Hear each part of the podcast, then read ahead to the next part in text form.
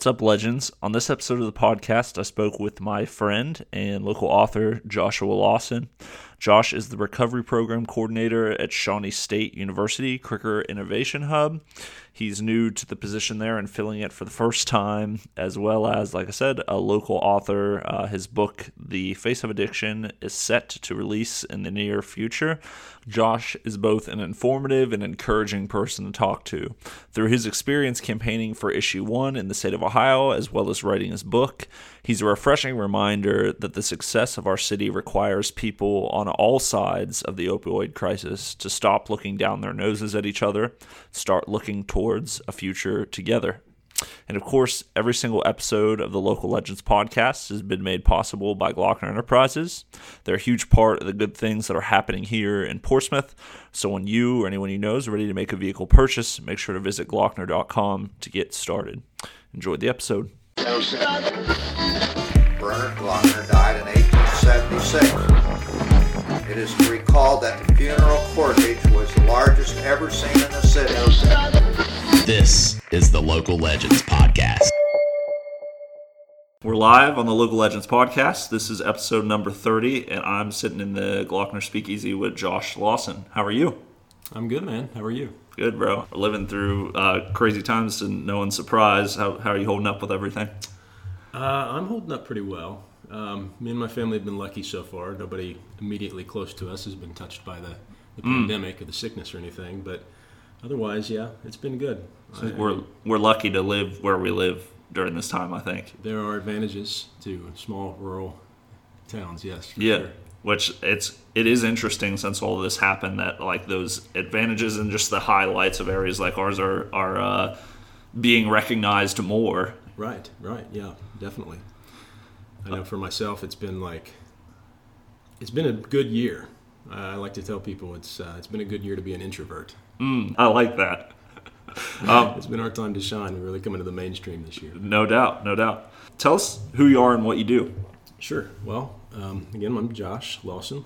Um, grew up in the area, originally um, Kentucky, Kentucky native, South Shore across the river. But my wife and I have lived over here in the Portsmouth area since about 2010, 11, I think. uh, a couple years after we were married. Um, I wear a couple different hats, and that changes, you know, over time. Uh, right now, I just started as the recovery program coordinator at the Shawnee State University Kricker Innovation Hub. So I'm working with the fellows over there, David Kilroy, Derek Parker, uh, looking like we can do some some cool stuff uh, through that program. Basically, what I'm tasked with doing over there now is making the services and offerings of the hub inclusive for people in recovery, and then building out some specific uh, programs and services designed specifically for people in recovery. So. Uh, it's really forward thinking, I think, of the university to uh, create this this position that they have. So I'm excited for you know the potential of what we're going to be able to do with it. You know, Josh, on the on the podcast, and our, our listeners know we interview local entrepreneurs about finding success in a small town. Um, as the stigma of drug addiction and recovery has lessened and changed over the last uh, couple years, we see more employers and community leaders like Shawnee State joining forces with and uh, uplifting people in recovery.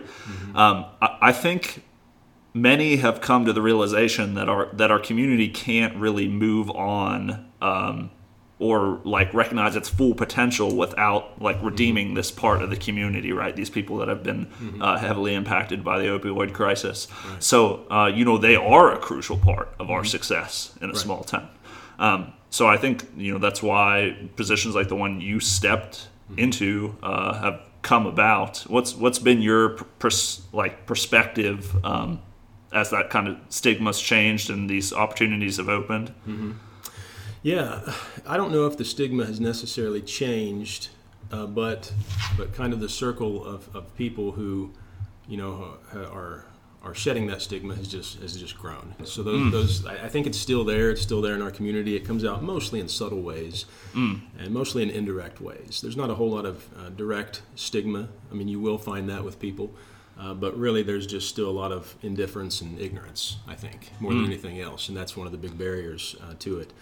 Um, but yeah, like you said, I think we've got to find solutions to our problems within the problem itself, you know?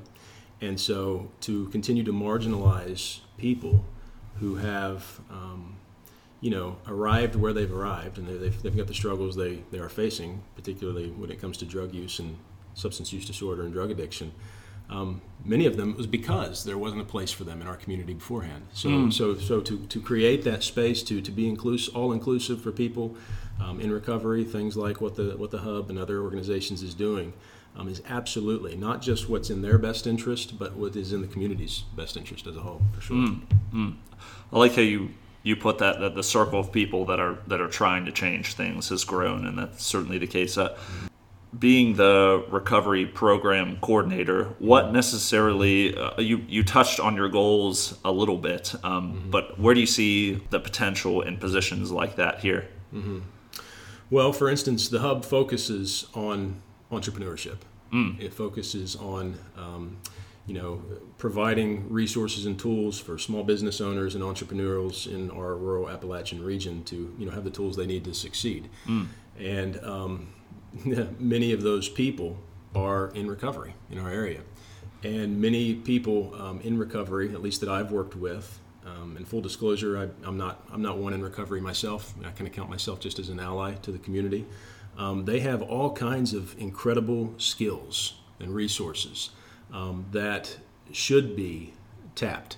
You know, yeah. for, for, the good, you know, for their good, you know, their families, our community as a whole.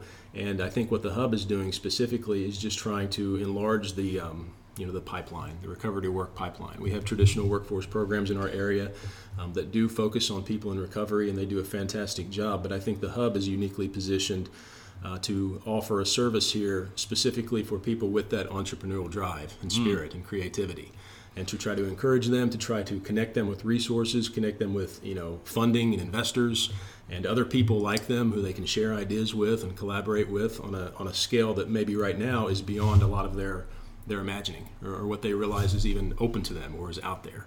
I think there's a, that's part of the stigma with, with many people in recovery as I as I see it and understand it is they don't feel like there's always a place for them at the table you know mm. whatever table that is. Um, and in this instance, the hub is trying to make it very clear here in the Portsmouth community that there's a place for you here in this conversation and all the resources that we can offer through the university uh, to people who want to start their own business, cultivate an idea, to see what they can make of it. Mm and uh, I like that that there's a there's a place for them, and you guys are making that a priority. Um, I was talking to my friend Max Lyles earlier this morning, actually, and he was like, I really like the way he he said this. He was talking about uh, in context of people in recovery that Portsmouth is a really easy place to restart, and and I thought that was you know largely how we opened the podcast and talking about the advantages of living in a place mm-hmm. like Portsmouth now, but just with the low cost of living, that it has a unique kind of infrastructure mm-hmm. uh, that can really um, be harnessed to reintroduce people as, as, members of the community and members of the workforce. Um, yeah, I think I think when you when you step back and look at it, there's a strong correlation there between like recovery in general and what's been happening in the Portsmouth community. Mm. You know, because especially among the AA and NA tradition, there's this this strong emphasis on, on hitting rock bottom, mm. and that's the point at which, for many people who do, um, you know, find their way back out yeah. of that, that, that, kind of darkness, uh, their their experience of addiction, that's where it starts. Is they hit rock bottom and they realize I got to go up or it's over for me and our community's been like that in a lot of ways. You know, Portsmouth hit rock bottom, and now you know down there at that level is where people are now digging around, finding tools, and saying, okay, the Calvary's not coming to help us. Mm-hmm. We got to help ourselves here. And so you see all the collaboration that's happening all the sharing of ideas and resources and the creativity that's coming out of our own rock bottom here. So I think it's a really cool reflection just of the community as a whole that we see there in the recovery world as well. Mm. And maybe Josh, uh, obviously it's influenced yourself as as a um, as a writer and creative. It's been like a large focus of your of the content you create. Mm-hmm. Um, we are just talking a little bit about uh, your book, The Face of Addiction, that's set to be released right. near in the near future. Yeah. Um, but maybe for before we get into that, for someone listening that um, maybe isn't uh, quite open to the possibility, maybe it's a business owner, entrepreneur, somebody in working with or partnering with people that are in recovery. Mm-hmm. How how would you like inform them or kind of open their mind to? I always lean hard on storytelling, mm. right? Um, part of that is my background as a faith leader. Um, the the you know, faith community, our, our, poets and our prophets are, are traditionally the, the storytellers who um, tell the tales and the myths and the narratives that, that kind of govern how we relate to each other in society. Mm. You know, we, we live by popular narratives that are often so ingrained we're not even aware of them, but we're living by a certain kind of a narrative, right? Right. We've seen that in Portsmouth. You know, we, we've, we've seen how hard it is to dig ourselves out of the old narrative that, that Portsmouth is a, a dead end community, that there's nothing here, that the only way uh, of overcoming is to get out, is to escape this place, right. right? Because there's nothing good here, there's no opportunity here. That's a narrative that people have believed for so long. But now we're telling a different story, mm. and people are beginning to buy into that, and it's beginning to replace the old story, right? So that's what I lean heavily on in all of my work is storytelling. And the best way I think to do, overcome stigma with people who are still on the fence, like what you're saying, is to, like, can I hire a person that's mm-hmm. in recovery or freshly out of recovery? Yeah, yeah, is to to be straight up with them, be honest with them. Yeah, there's a lot of risk involved in this kind of thing, sure, uh, but put right in front of their faces the stories of real human beings, their friends, their family, their neighbors, people you know, um, who have struggled, yes, but are human, mm. and who have all kinds of redeemable qualities and traits, who have uh, brought themselves out of dark places that I, you and I can't even imagine. We can't even relate to. Right. Um, you know, best we can do is, is try to understand and be an ally to them.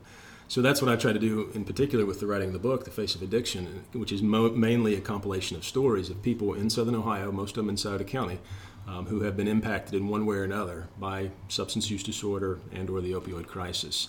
And really just to humanize the people that we've for so long dehumanized. We call people junkies, addicts, mm. users, and all of this is dehumanizing language. And what dehumanizing language does is it allows us to distance ourselves from our neighbor, mm. to set ourselves apart, to think that we're superior, to think that they're other, they're outside somehow when they're not.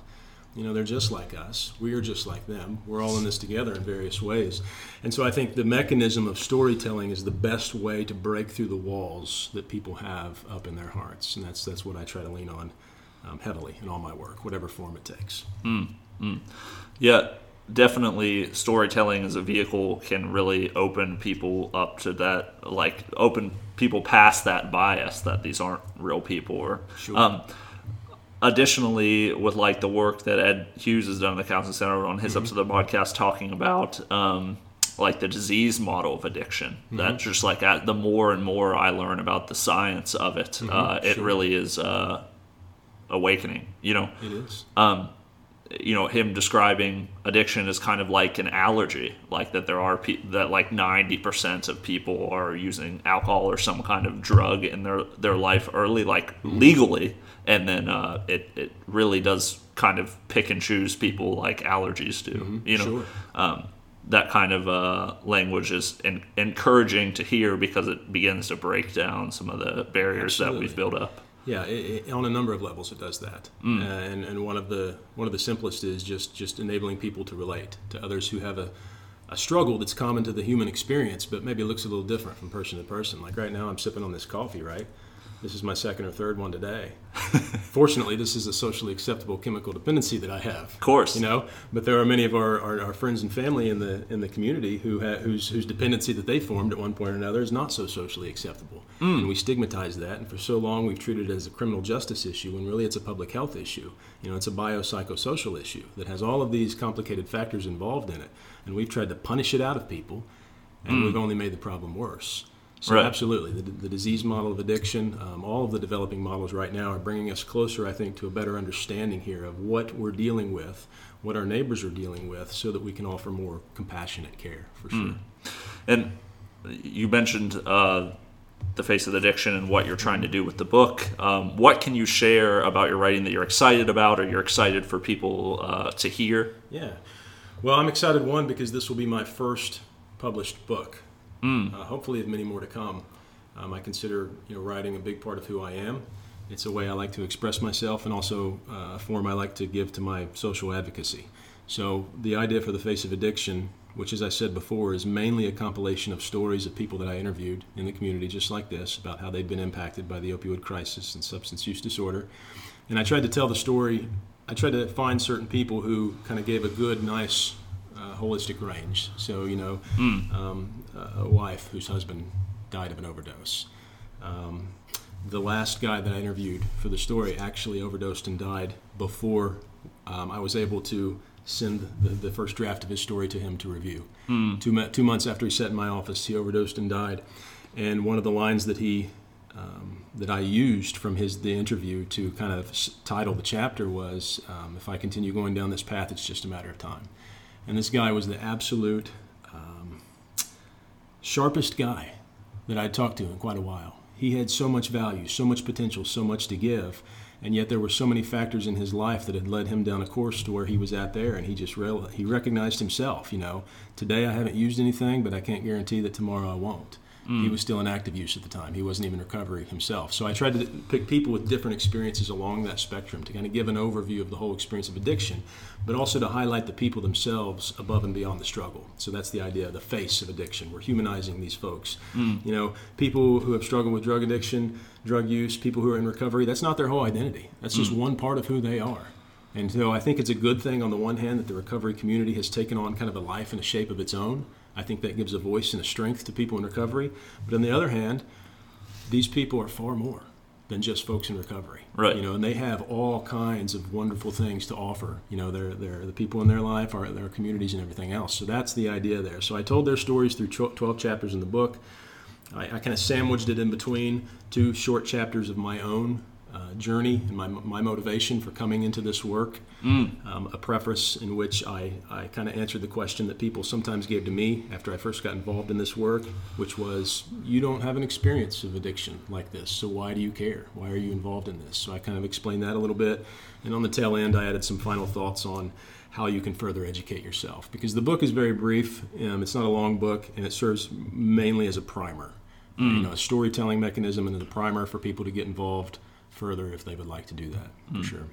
Well, the examples you gave were really powerful, Josh, and um, I'm interested to he- see and read what the spectrum is of people. I, I think uh, it's too easy sometimes to only focus on uh, the redemptive stories themselves and not face those those really uh, difficult moments, right? Um, when you're bringing up the question of like, oh, you you don't have recovery experience, like what is what are what are you doing trying to be an ally or anything like that? Um, well, we've definitely certainly all been impacted at this point. If you're living in the Appalachian region, you Right. know someone or uh, you know a friend of a friend that's uh, still struggling, something like that. Uh, our economy, our social structure, everything's been affected by it. So we don't really get to uh, pick and choose whether or not we, we want to be a part of it. It's just kind of part of the ecosystem. Yeah.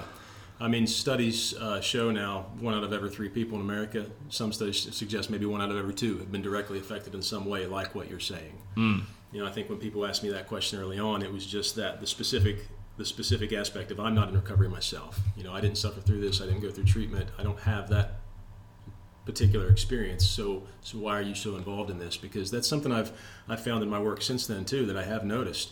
Um, there are not a lot of allies to people in recovery. Uh, there's most of the people who are really involved in the struggle are either the people with lived experience themselves, former users, people in recovery who are now in, in the treatment field or doing whatever they're doing to try to help other people who have this experience that they had. Or there's there's the professionals, right? There's our public health workers, Right. You know, there's there's those people. In between, you know, just regular folks. There's not a whole lot of allies. There are some, and they do fantastic work, but we definitely need a whole lot more. Do you think it's just because they don't have that mm, personal experience with Sure. somebody? With, Yeah, I mean it's totally understandable, right? I mean we only care about the things that touch us personally, and so that's why the story I always like to tell, my origin story, and what I tried to bring out in the preface to my book is, in answer to that question. At first, I didn't know what to say because I got involved in this during 2018, the midterm elections. I, I worked on the Issue One campaign in Ohio, which was dealing with issues of access to drug treatment and criminal justice reform and how those two worlds intersect. So it gave me time for the first time to devote uh, energy and resources to, to reading, to studying, to getting closer to the issues, to getting closer to people who had been directly affected by them in a way that I hadn't been able to do that prior, to hear their stories, to see their joys, you know, feel their sorrow and all that. And it really moved me. And that's when people began to say, okay, well, why are you so invested here? Why are you moving in this direction? And so as I thought about it, two things came to my mind. Two men uh, who came into my life about four years prior to that, when I was going through something that uh, it wasn't drug related, but it was related to my own personal issues, which we all have. but it was a very trying time in my life. I was going through something with somebody close to me that was really just devastating for me. It was affecting my health, uh, emotionally, uh, even physically. At the end, it was it was threatening the well-being of my family, and I just couldn't pull myself out of this kind of destructive situation that I was in. Mm. And the people that I would talk to, they couldn't really give me much help on it either. I just couldn't find the tools that I needed to overcome what I was facing. Two guys came into my life at that point in time. One of them is a good friend of mine um, who we developed kind of this mutual mentoring relationship. Um, he would come down and visit me once a month from the Cincinnati area where he lives, mm. um, still does. Um, we've maintained that relationship. And another man who I've never even met, but he's an artist, he makes music, and he has a long history of um, experience with various mental health challenges and, and drug use and addiction as well. And through his art and through the other man's friendship, these two guys spoke to me in a way that gave me the insight and the tools that I needed personally to overcome what I was facing mm. in a way that nobody else could at the time. And both of those men were in recovery from drug addiction. Mm. They had hit rock bottom at multiple points in their life. They had reached points where many people in society would have written them off entirely and said things like, Narcan them once and then, and then let them die. Lock them up and throw away the key. But these men found their way back, and they came back from that darkness with, with this unique insight into just the general human struggle and experience that was able to help me at my point of need right. in a way that nobody else could. Brought this surprising value to my life that just blew me away and literally, in many ways, saved me with what I was going through at the time. So, as I reflected on that after the fact, I was like, well, maybe this is some kind of returning of the favor mm. some kind of, of, paying forward the help I received from those two men because it kind of formed this conviction in me that fuels everything I do to this day, which is that there's not a person out there right now on the street down in the East End with a needle in his or her arm who does not have the same potential and who does not hold the same value the potential to change the world, if not on a grand scale, at least for somebody like myself. Mm. And so maybe maybe that's what it is. It formed that conviction in me that kind of fuels everything I do now, and that's what drives my involvement in this in this work. Mm. For local professionals, business owners, and mm-hmm. entrepreneurs, like how can they play a part in uh, like this redemptive journey? Well, you know, if, if you're not directly involved, if you don't directly know somebody, I mean, put your ear to the ground and, and mm. just suspend judgment and start listening to people who do know what's mm. going on and do, who, who do know what they're talking about, who are familiar with things like you're mentioning from Ed Hughes, the disease model of, of addiction, the, the developing understanding, modes of treatment, what works best, what doesn't. Especially above all, listen to people who are in recovery themselves. Mm. Let them tell you what, what are the needs you know that I'm facing, that are facing the people in this in this community, um, and and just begin to listen. Listen to the stories. Suspend your judgment let some of those arrows get through the wall and you know and actually touch your heart and move you. And then there's a there's a whole host of things you can do to get involved but it starts with that. Listening storytelling uh, letting the walls down. And then from there there are all kind of opportunities that start springing up. That's insightful josh. Let's talk a little bit more about just the spotlight uh, on Appalachia in general that I think that's been coming through media and even uh, recent media. You know, we had like when the book Dreamland hit. I think I don't know national attention wise if Portsmouth ever had received anything like that, uh, and there was all kinds of different reactions to it. Then we have all these articles from New York Times, Boston Globe, mm-hmm. um, and even like most recently with the next Netflix film Hillbilly Elegy um, the adaptation of uh, J.D. Vance's book. Yeah. What's your perspective on how our city and Appalachia as a whole is continually like being framed and portrayed to the to the world at large? And I guess how should like Appalachian people respond? Um, you know, like anything else, I think it varies, right? Um, I think certain uh, news media sources have handled our area more faithfully than others. Mm. Um, I think there's definitely always that temptation to, um, you know, present kind of what they call poverty porn, you know, because it just makes for a fascinating news article and story, and we can show the pictures of all the rundown buildings and all that, and all those poor people down there in Portsmouth, Ohio. Mm. And sure, that's a part of the story, right? Right. But it's one very small part of the story, and so you have to be faithful to tell the whole story, and you have to be faithful to listen to that story being told by the people themselves of Appalachia in general, in this sense. Um, so, and I think there are more and more people doing that like Sam Quinones, like Jack Shuler with his new book, This is Ohio. And that's what's leading to more and more of that expanding circle or bubble of people who are breaking down the stigma, throwing off the old concerns, and opening themselves up to new ideas, new possibilities, and a new understanding. It's because there are so many people like that who are handling the, their stories and you know if they're outsiders looking in and handling our story more faithfully you know and more holistically i think. So i'm always looking for people who are doing that and really to willing to highlight their voices. And i think the you know if you want to get into it the uh, controversy surrounding hillbilly elegy i think there's a mixture there. I think it's really well represented there. Sure. you know because jd told uh, what it seems to me jd told his his particular story the story of him and his family growing up which is entirely valid 100% Right. um, is it is it consistent with everybody's experience, everybody's story in Appalachia? No. So so you always walk a fine line, I think, as a writer when you write a memoir. You know, so you have to write your own story in a way that appeals to universal experience, right? Uh, but you have to be careful as well, especially when you subtitle your book "A Culture in Crisis," that you're not trying to say that my story is the story of the entire region. Sure. It may be a part of it for sure. It absolutely is, and that's why a lot of people resonate so much with the message that you know he put forth in that book. But there's also more to it as well. So I think I think if anything, Hillbilly Elegy, um, you know, erred on the side of you know the emphasis on personal responsibility, which is absolutely valid. I'm a huge believer myself, uh, but we also have to look, I think, at the social aspect as well. I feel like the attention's always unexpected when it happens. Like all of a sudden, Hillbilly Elegy is like trending number one on Netflix. Right. Yes. And uh, if, if you don't have the context of who J.D. Vance is or the book that he wrote, Mm-hmm. um, then it just it's like really provocative. Yeah. You know, to what maybe you're from? Uh, is it Middletown? Is where Middletown, Ohio. above Cincinnati? Yep. And so maybe uh, like obviously people in Middletown or places like Portsmouth have a lot a lot more context Mm-hmm. of uh, like all the good things that are happening for their city, and Mm-hmm. they're like really uh, busting it to change things and. Mm-hmm. Uh, Maybe it just initially it, it's a little bit jarring to revisit uh, some some of those really personal stories like JD Vance. It is. If nothing else, it's a really good conversation starter. Yeah. know? So that's that's what um, you know. I've been trying to lean into a little bit with the book and the movie because I read it when it originally came out, and I watched the movie last week. You know, to to see how it kind of stacked up against.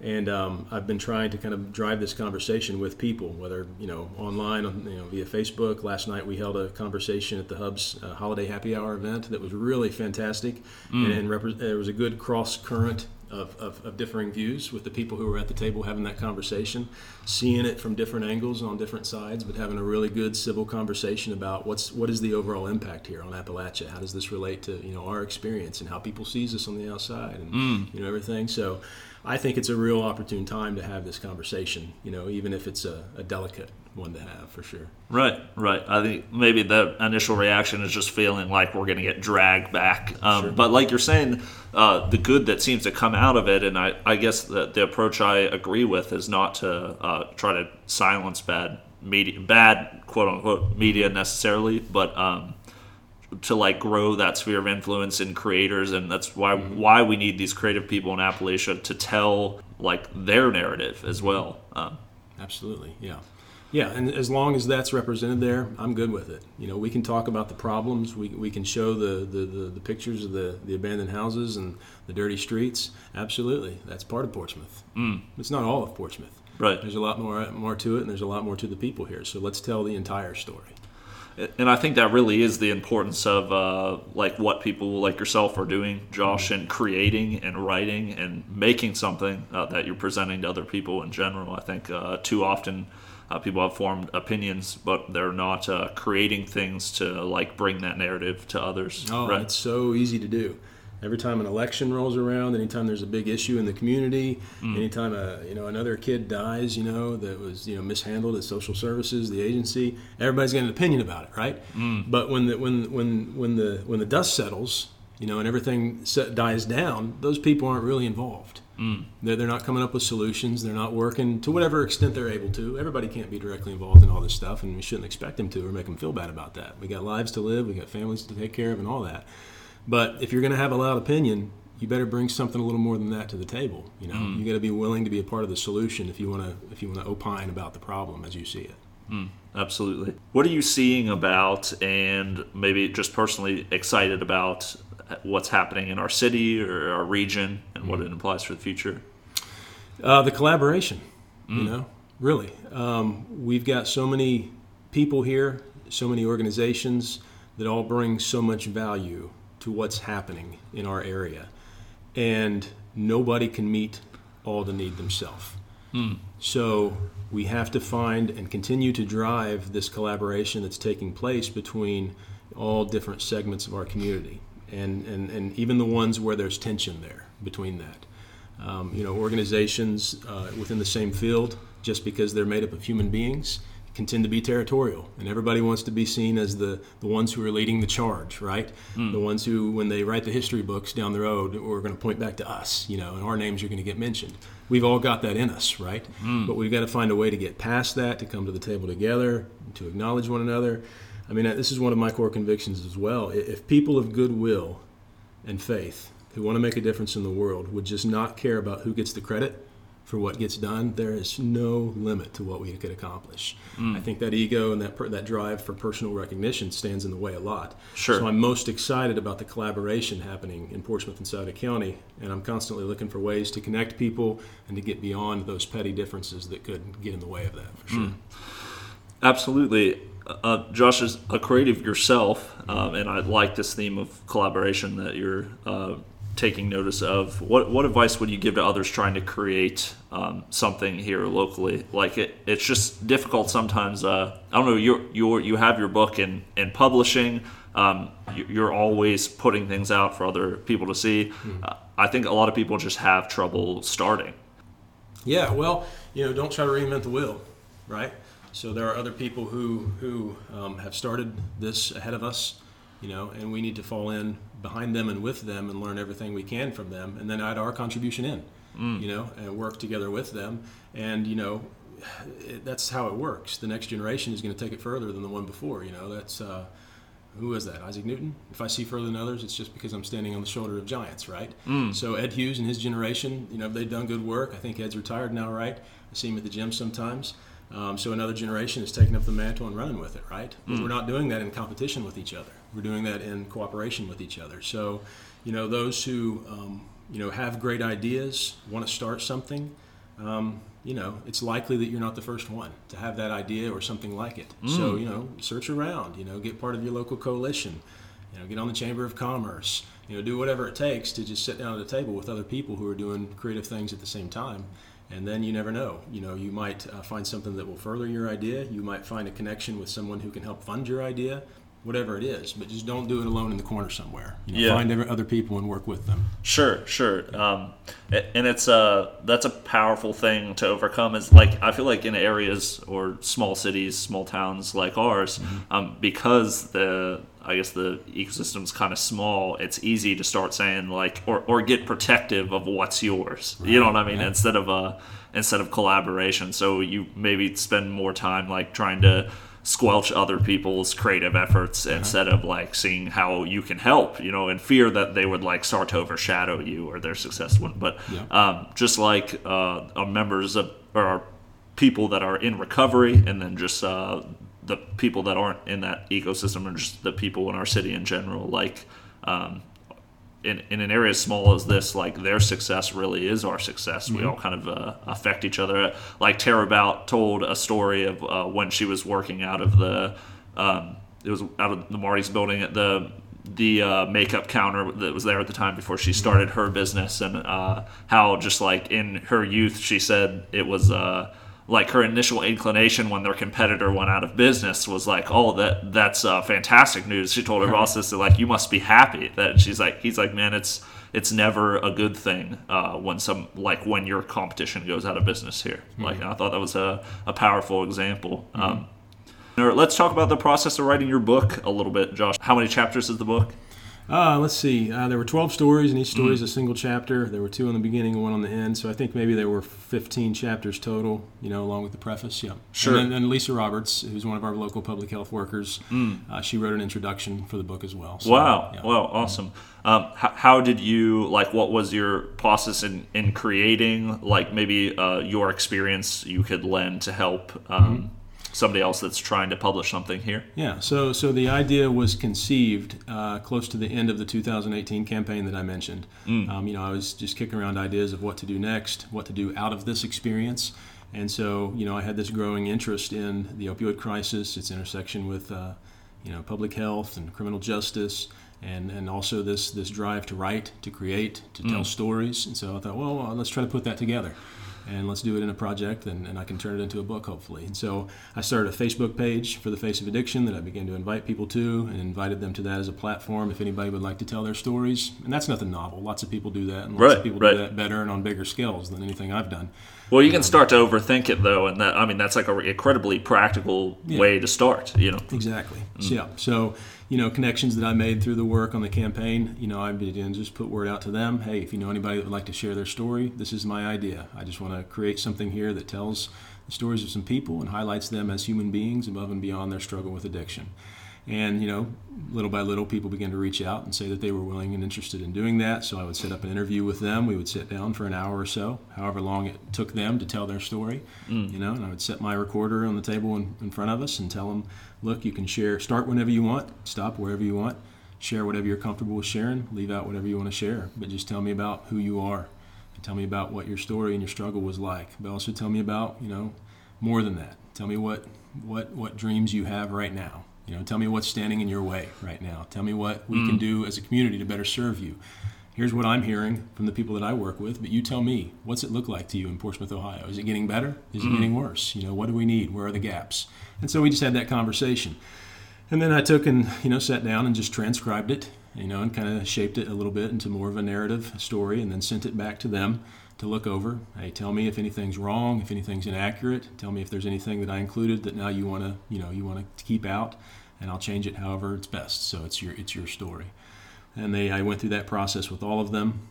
And then I added my own content in as well. Uh, the preface that I told you about, where I talked about my personal motivation, the two men who helped me, and then my own involvement in this uh, uh, coming into this work. Uh, you know, I talked about 10 years ago how, you know, um, I had a friend in school that I played basketball with, and he had a, a very difficult situation of his own that ended him up with some addiction uh, and substance use issues, and how he lost everything through that. And how he came to me one day um, after we hadn't seen each other for a while, and uh, he was asking for money. And I, I felt he was lying to me. I, I didn't understand much at that point, you know, of the struggle, mm. but I could tell something was going on. You know, Sure. he, was, he was shaking, he was nervous. The story didn't check out, and I'm sitting to myself there thinking, what's going on?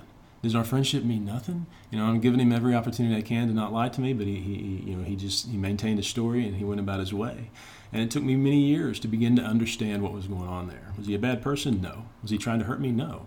But he was just caught up in that in that experience, that addiction there that had control of him. Mm. You know, so then and then all that experience and that time leading up to my involvement in the campaign and how that enabled me to begin to get close to people, to read more of the research, you know, the latest developments and the understandings and all of that. And so mm. I put that together in two chapters on the beginning. And then at the end, I included a chapter of final thoughts, just reflections on the stories. What does this mean for people in Southern Ohio? What does this mean for people of faith? Because I had a, kind of had a faith aspect and emphasis in it too there, um, because that's been a lot of my background and, Sure. and a lot of my work in this area has been faith based, uh, though it's not confined to that. And uh, further reflections and suggestions on if you want to further educate yourself here, if you want to get involved, how can you do that? Because there's a lot of information out there, and it can overwhelm people who are not familiar with it. Right. Um, so it's it's it's nice to be able to ease people into the process and not overwhelm them. So that's why I like to start with stories. You know, just let them see the people involved, and then we can start talking about the disease model of addiction. Then we can start talking about you know joining your local coalition and getting involved, and then we can start talking about medication-assisted treatment and stigma and Narcan and naloxone and all this stuff and harm reduction. Um, but with some people, you know, still in our area. Um, you got to ease them into that. So Did did it surprise you maybe how how vulnerable people were with you when you just a simply asked them questions? Yeah, yeah. So yeah, and so I dedicated the book to them, you know, to the people who shared their stories with me here because when you share your story with someone, you're sharing something that is priceless. Hmm. The, the most valuable thing you could share with them. And that that to make yourself vulnerable in that way, especially to put it into the public view, like hmm. in a book, you're putting your story in the view of the public in the view of Amazon reviewers, you know, people who people who don't know you or who don't know me and are going to get on there and say, "Man, this guy's a trash writer. This this was horrible." And blah blah blah. You know, so you're you're, you're making yourself vulnerable, and to do that, coming from such a such a delicate place, the, these people that have had these struggles and have, have faced so much pain, so much loss, and yet they're still surviving and they're mm. still overcoming. Uh, so to be able to put that out there like that was very brave, yeah, and blew me away time and time again. So I wanted to dedicate the work to them because they didn't have to do that. They don't have to trust me with that, especially as an outsider in, mm. the, in the sense that I'm not I'm not one of them. I'm not in recovery myself. Mm. That's a big deal to a lot of people. Definitely, and it, you know, for for so long, I think uh, just corporate America, b- businesses in general, like um, there's just this image that you're expected to maintain that you don't have any personal problems uh, mm-hmm. that you always have your best foot forward never never feeling down or struggling it's it's cool with like uh, I don't know. I think a lot of it has to do with like the open source platforms we have now for people to be able to share more mm-hmm. stories. You know what I mean? Like that uh, that a large network doesn't control all the narrative all the right. time. So it's cool to see even on uh, places like LinkedIn, like which is it, which is a very corporate platform. It's yes. business minded. Right. Um, like as that platform has grown in popularity, it seems like uh, the content that does really well or is starting to get more attention is the content that's like, hey, I, I'm a CEO, but I don't, uh, I'm not like this wake up at 4 a.m. and right. plant based products like you're always being fed is yeah. the perfect way to be a CEO. Yeah, you know Superman, what I mean? You're Superman. yeah, yeah, exactly. Yeah. So just, uh, that is the power of storytelling, just that element of vulnerability, mm-hmm. you know. Um, and that I think what is really powerful about people that have uh, come out of recovery and are now in like even locally really notable positions even mm-hmm. people like ed, ed, hughes that ran and now sits on the board at the counseling center like him mm-hmm. him being open about his own um, struggle uh, it, i mean he's one of the most profound like wiser people uh, mm-hmm. in the area you know what i mean and so it's it just lends to the strength of character and i think you're uh, bringing those uh, elements to the table with your book. Yeah. You know, it's true, man. We're, we're all human beings and we've all got our struggles. And I, I don't think it's right. I don't think it's fair. And I'll advocate until it's no longer an issue with people in recovery or people with substance use disorders.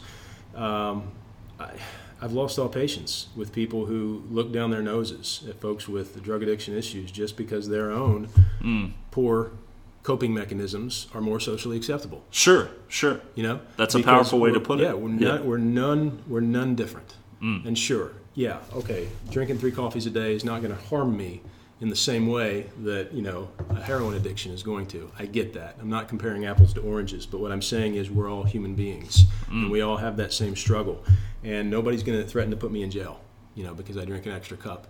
So this is not a criminal justice issue, um, and the stigma that all surrounds it is in the way of people recovering, getting back on their feet, living meaningful, fulfilled, productive lives, contributing to society, being entrepreneurs, developing their ideas, doing the things that are going to grow our community economically, health wise, in all the ways. We're standing in the way of that when we give place to the stigma, to the old views about addiction and what it is and what it means. And we just got to get rid of that. We got to let that go. Mm, that's powerful, yeah, that it is standing in the way of the community development as whole, whether you're mm-hmm. involved, quote unquote, with it or not, mm-hmm. right? Absolutely. Yeah, it's a very much a mutual thing. And you see this, and, and this is part of what it means to be an entrepreneur, I think, is you see connections mm-hmm. where other people just see gaps. You see possible solutions where other people just see problems and obstacles, right? Yeah. And you're able to find ways in collaboration with other people to extract the solution from the from the problem you know, unfortunately, we've still got people who are looking back instead of looking forward. But we've got to develop that that that spirit, that that mindset, you know, of the entrepreneur, and that's not always just related to business it's you know it manifests itself in many ways but right. it's all about that creativity connectivity and seeing what's possible whereas other people just see what's not possible. Sure. And i know you entered obviously you were doing a lot of uh, research and in the space already dealing uh, with issue one and those kind of things on the campaign um, before you wrote the book or began writing. But just even your, yourself you like things had to have uh, developed when you were hearing like your own personal views had to have developed as you're hearing people um, just face to face tell you mm-hmm. these incredible stories. Like, what do you think developed or changed in you in the process of writing the book? Yeah, um, yeah, just just overall a more informed approach. Mm. Like I've always erred, I've always leaned more toward the side of compassion, Yeah. mercy, and a lot of that's my faith background. You know what that's cultivated in me, gracefulness, you know, and all those things, the fruits of the spirit, right? Um, but coming still from a place of ignorance, that can be very well intended but misapplied Sure. right? So so it helped me to gain a more well-informed approach. You know, also uh, that's one of my failures. You know, I'm, I'm naturally more of a compassionate, gentle person, but I'm also I have a tendency toward codependency, and so for years I would try to help people by doing for them what only they could do for themselves, for instance. Mm. You know, and mm. so I had to grow beyond that as well, and that's a big thing you'll hear from people in recovery. Also, the concept of enabling. So you've got to know where the lines are drawn between how are we actually serving people, are we actually helping people, or are we standing in their way in the name of helping them, right? Mm. So that that's that's something that's a little less talked about, but that's some of my my own particular angle. So just getting close and getting better informed um, about the issues and how it relates and how it impacts people. That's that's what that's what benefited me the most that time. Hmm. as far as the writing process because i want to dig a little bit more into like potential authors that are trying to certainly already gotten uh, things out of your story but like I, I think flexing the creative muscle like working out as a creative is something uh, i'm not a writer myself but but i know your process isn't just staring at a piece of white paper until something comes to you. You know what I mean? um, so like how do you uh, find the inspiration outside of your personal experience? I'm sure you're an avid reader as well. I, I know Yeah. that much about you. Um, Yeah, I, I- draw a lot of I draw most of my inspiration from that, from reading and from interacting with people. In real life situations. Usually, when I get in my mom, my moments of inspiration, usually come after a conversation or after an mm. interaction with people. That's that that's enabled me to see something real on the ground right now. Here's a need. Here's how it connects with something else that I'm interested in, mm. and I make that connection and I'm able to articulate it. And, and so that that's those are the moments for me. But you also got to be disciplined. Um, I think it was was it? But uh, I don't know. I don't know. I don't want to misquote. Somebody said inspiration exists, but it has to find you working. Mm. Right. So the muse is not just going to show up and say, "Hey, buddy, let's go write," or "Hey, buddy, let's go draw. Let's go create something." Sure. Right now, maybe. Yeah. I mean, sometimes it'll happen, but not often enough. You know, but you you you work, you get into the groove, you you do the you do the work in, in Pressfield's language, and the inspiration is apt to arrive a lot more often than if you just sit around and wait for it. Hmm. So you got to be disciplined as well. So I mean, for me, what that looks like is I sit down, I look at the blank page. Yes, it's daunting. Yes, it's intimidating because I'm a perfectionist, and so I want everything that comes on the screen or, or comes off my pen to be crisp and and perfect right from the start. Right. I have a really hard time with the first draft. Hmm. You know, I want it to be good. I want to edit it as I'm writing it. Right. what I- then what I end up doing is just discarding the whole thing or not continuing with it because I feel it's not good enough or I get discouraged or I think, oh, the finish line is so far down the way. Hmm. So, so embracing the messiness of the first draft, you know, which I think is applicable as an analogy. Just get it out there. Hmm. Just start. Just do the work. It's going to look like crap the first time. You know, that's why they call it the vomit draft. You just vomit it onto the page. You just get your thoughts out. You just write the story. Yeah, it's going to need a lot of revisions. It's going to need other sets of eyes to look at it and say, this works, this doesn't. Rearrange this, take this out, kill your darlings, in the words of Stephen King. Some of the parts that you think are the best, you just got to, they don't fit with the story. You got to take them out. So it's going to go through a long process of revision and perfecting, but you've just got to start. You've just got to get it out there. And that's one of my, my points of, uh, of where I face a wall and a barrier that I've just got to be okay with less than perfect and just get it out there. Yeah, I think it's embracing like the perfectionism is just so often uh, procrastination or Mm-hmm. just avoiding the subject entirely. And as I think it was Julia Cameron who wrote the uh, who wrote a lot on the art of writing and creativity, she said, "Let's call procrastination what it is. It's fear. Yeah, it's fear." And a lot of that comes down to you're afraid that you're not good enough. You're afraid that your work's not good enough. You're afraid you're going to be made fun of, or it's going to be made light of, or it's not going to be well received. You're afraid. I'm afraid. We're all afraid, you know. So it's moving beyond that and seeing that, you know, we're all in the same boat here, but we've all got something to contribute, something to give. And if we just keep it to ourselves, man, what a tragedy that would be.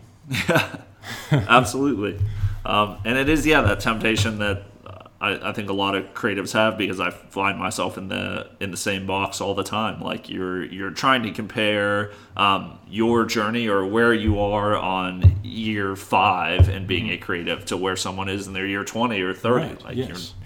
you're um, probably not going to write like Stephen King. Yeah. You know what I mean? You gotta like you gotta. St- that the, I think the key is just starting. Like that's the secret. And Yeah. comparison is a killer. When you compare yourself to, to, to other people, you're either going to like get all puffed up, feeling great about yourself, mm. you know, like you're better than them, or, or you're going to feel like crap, you know, because oh, my work doesn't compare at all to them. Mm. So it's not it's not helpful and it's not healthy either way. You know, the only the only best comparison to make is you know me yesterday. Am I getting better? Mm. Am I am I doing better work today than I did yesterday? And that's that's the only comparison I need to be making. Yeah. Absolutely. Uh, Josh, where can people find you online or connect with you? Yeah, well, I'm on all the social media platforms, not all of them, but most of them. I use Facebook probably the most. I'm, I'm new now to TikTok, thanks to my, uh, my my daughter and son who have pushed me to get on there and try to make some comment, some content. Um, but I, I can also be found on Patreon. Uh, people that want to support my, my creative work can do so on Patreon. Um, I also have a blog, uh, lawsonwrites.com, where I feature some of my stuff. Um, and that'll be some of the connection with the Face of Addiction as I, I enter into the publishing world here. Um, and then I do other various freelance things here and there, but those are the, the main places where people can find me. Hmm.